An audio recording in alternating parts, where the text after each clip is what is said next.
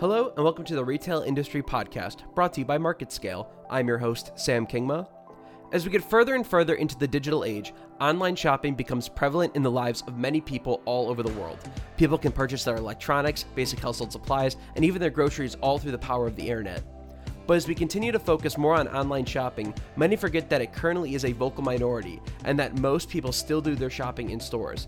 However, because of the rising relevance of detached online shopping, many brick and mortar businesses have lost their human touch when dealing with customers. Joining us today to discuss all of this is Amy Roach, founder of Retail Rockstars, to discuss the in-store experience and how businesses can bring back their humanity. How you doing, Amy? I'm great. How are you, Sam?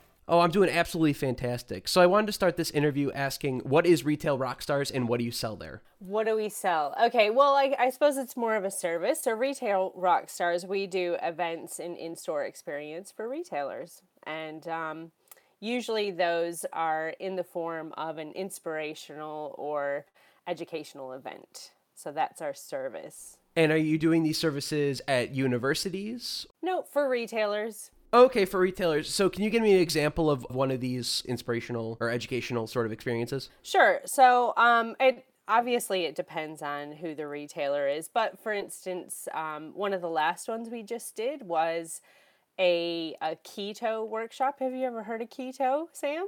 Is that the uh, that's the diet, right? Yeah, yeah. Okay. so um, we had a, a retailer over here that um, yeah they sell appliances and kitchen stuff, and so uh, one of the latest shows or events that we ran was um, facilitated by this awesome girl. Her name is Leah Williamson, and she's kind of the paleo keto expert. And so she talked about her life and how her life had, she used to have an autoimmune disease. And so she kind of shares a bit of her journey and and what she's done. Um, she also has a podcast, and um, and basically uh, showed them how to sort of navigate through keto, how to get tests done, and what the diet sort of looks like. And then she actually um, even though she's not a chef or anything like that. She actually prepared a couple things uh, towards the end there. So, yeah, it's a bit of a few different things, I guess. Um, a bit of a journey, uh, a bit of a what's you know um, what's a life like of a person who who does that, and um, and then a bit of hands-on sort of you know, how to. Okay, so what led you to sort of go out and create this in-store experience with these sort of motivational speakers? Well, I owned a I owned my own um, appliance store for about eleven years, and during that time, and I've always been in marketing, so I'm I'm very um, I'm always very interested in in what impacts humans and why we make the decisions you know that we make. So um, yeah, I had noticed we were just spending so much money on marketing, and most of it, it was quite a while ago now, um, probably about 2012. And most of it was push marketing. Um, and we had just, I just really noticed our return on investment was sinking, our profitability was, you know, not really great. Um, and I would go to our head office and because uh, it was part of a, a, you know there was 109 stores in in Australia, and I'd go to our head office and they'd be talking about the digital customer experience, and I thought, you know, that's great, but at the time, you know, that had only represented about three and a half percent of my total retail sales. Um, and so I was like, you know, I, I'm really interested in this in store experience. And so I started doing a bit of research, and there really wasn't anything out there. And so I just started experimenting myself with putting different events on and and and and really that's that's how it all happened just through being curious i suppose. Okay so you touched on a lot of very interesting things that i really want to get to. So first things first i want you if you could please define what you believe the in-store experience to be and if you could talk to me about the value of that. Oh i think the in-store experience is it's everything that happens inside the store. Quite often i think people um, only talk about you know the sales aspect or the the the sales people aspect, and that's really important as well. I mean, you have to have that right. Um, but there's so many other uh, factors that play in retail today. Most of our customers are are going online to begin with first, so that the whole logical, um, rational side of marketing, so to speak, that's that's all about you know features and benefits and and all that kind of stuff. Most of that has already been satiated online. So when a customer comes in store, it's really important to make an emotional connection and um, I think you know a store full of boxes and things is not exciting and it's not emotional. So for me, everything that happens inside the store is in-store experience. I know that's a very broad thing to say, but but it is. It's it's not just your salespeople. It's not just your customer service, um, or merchandising, or events and things that you're doing. It it actually is the whole package but I specifically specialize in the events and the experiences in store. Now, have you seen any major change with customers coming back to stores where you do put on these motivational or educational events or workshops? Absolutely. I mean, I, I suppose, you know, there's so much choice out there today, isn't there? We can shop wherever we we want. And I think the hardest thing today is is that um, we've really sort of dehumanized retail. And in Australia, um, you know, 80% of people are still buying things physically in store. So that's a really important component to get right. And I just I just didn't feel that, you know, as a retailer myself, I didn't feel I was doing that great of a job and and and I suppose that's, you know, where all that came from. So you mentioned sort of the retail experience becoming dehumanized. How do you rehumanize the the experience of in-store shopping? That's a great question. Um, I always like to start with uh, we from a retail standpoint, we have really nationalized our marketing to to reach more people, and obviously that's cheaper. I feel what the the real benefit or whatever to to humanizing things is to kind of bringing it back to the individual store levels. How how are they connecting with the community and their local customers and making and I feel that humanizing their business in so much as um, for instance, you know, I, I'll I'll even ask my clients what what do what do what do what are what do all your friends and family know you for? What are you known for? And I'm I'm talking about this is like the owner of the store or it could be the the head, you know, the GM of retail at that site or whatever. Um, and it's really about teasing that out and bringing out some really interesting aspects of who they are as a, a person because you'll find that their staff and everyone else work there because of the retail leader. And so I, I always find that really interesting to kind of look at what they what their interests are and bringing that out and, and starting with events and things that might even fit in with their own personality. So it's really about giving your retail business a personality um, instead of it's just a logo and a brand. Um, and that's, you know, the first step anyway. Now, you mentioned earlier in this interview about sort of the digital experience, whereas when you first got into retail, it was only like 3% of your sales came from from digital sales. Then recently you mentioned it becoming 20% sales in Australia are digital. Do you worry that your business model is going to eventually fall out of favor as that digital group grows? Or do you think that going to the store and physical shopping is always going to be bigger than digital shopping? I don't know that it's always going to be bigger, but what I do know is that people will never stop going to a store to shop and buy things. Yes, for purchases, I think, I mean, I buy tons of stuff online, I always have. Um, I mean, it's it's just a convenience factor, but I think shopping and purchasing are two different things. You know, if I need laundry detergent, Um, I don't need to go to a store to see that. Uh, so I think retailers in that space, um, yeah, you know, you could be in for a bit of trouble, so to speak.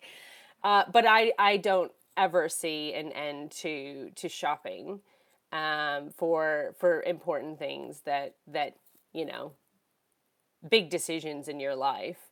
Um, I mean, I would never, you know, I would never buy a car online. I would never buy my appliances online. I would never buy an outfit for a race day or some important thing online. There's no chance. it just wouldn't happen. So, I think I think there is a distinct difference, and I think there's a distinct difference in why you would have events in store. So you're you're obviously not going to have events for um, things that you know that don't carry a lot of emotion, let's say. So, no workshops on laundry detergent, for example. No. I'm sure maybe somebody could. I, I think the product testers and the, um, you know, there's sort of uh, the campaign activators that kind of get involved for new products and, and things like that.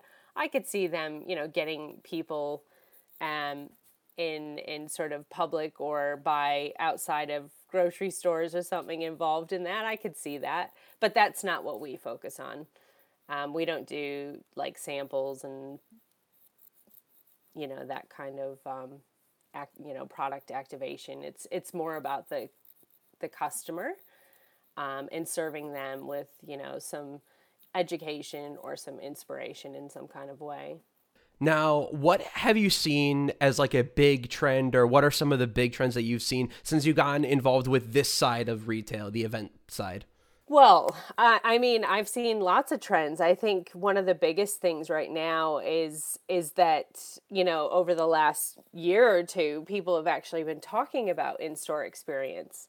When I uh, initially started doing research um, I I put in all these Google alerts for in-store experience and um, retail storytelling and a whole bunch of different um, things, and it never went off. And now it's it's just constantly dinging on my phone. So um, so they're definitely hot topics. So that's you know that that's one thing. Why do you think there is so much more? sort of gung hoedness about, you know, getting in store experiences at their businesses? Well, I think there's a lot of talk about it. I don't know that there's a lot of action just yet. I mean, we are starting to see some real retail innovators getting involved in this space. Um, obviously, Macy's, you know, had just, um, well, it's not just, but um, when they acquired Story and, um, you know, brought their later on, um, you know th- that to me i mean macy's is mainstream you know some some of these other really high luxury br- brands have been doing this for years.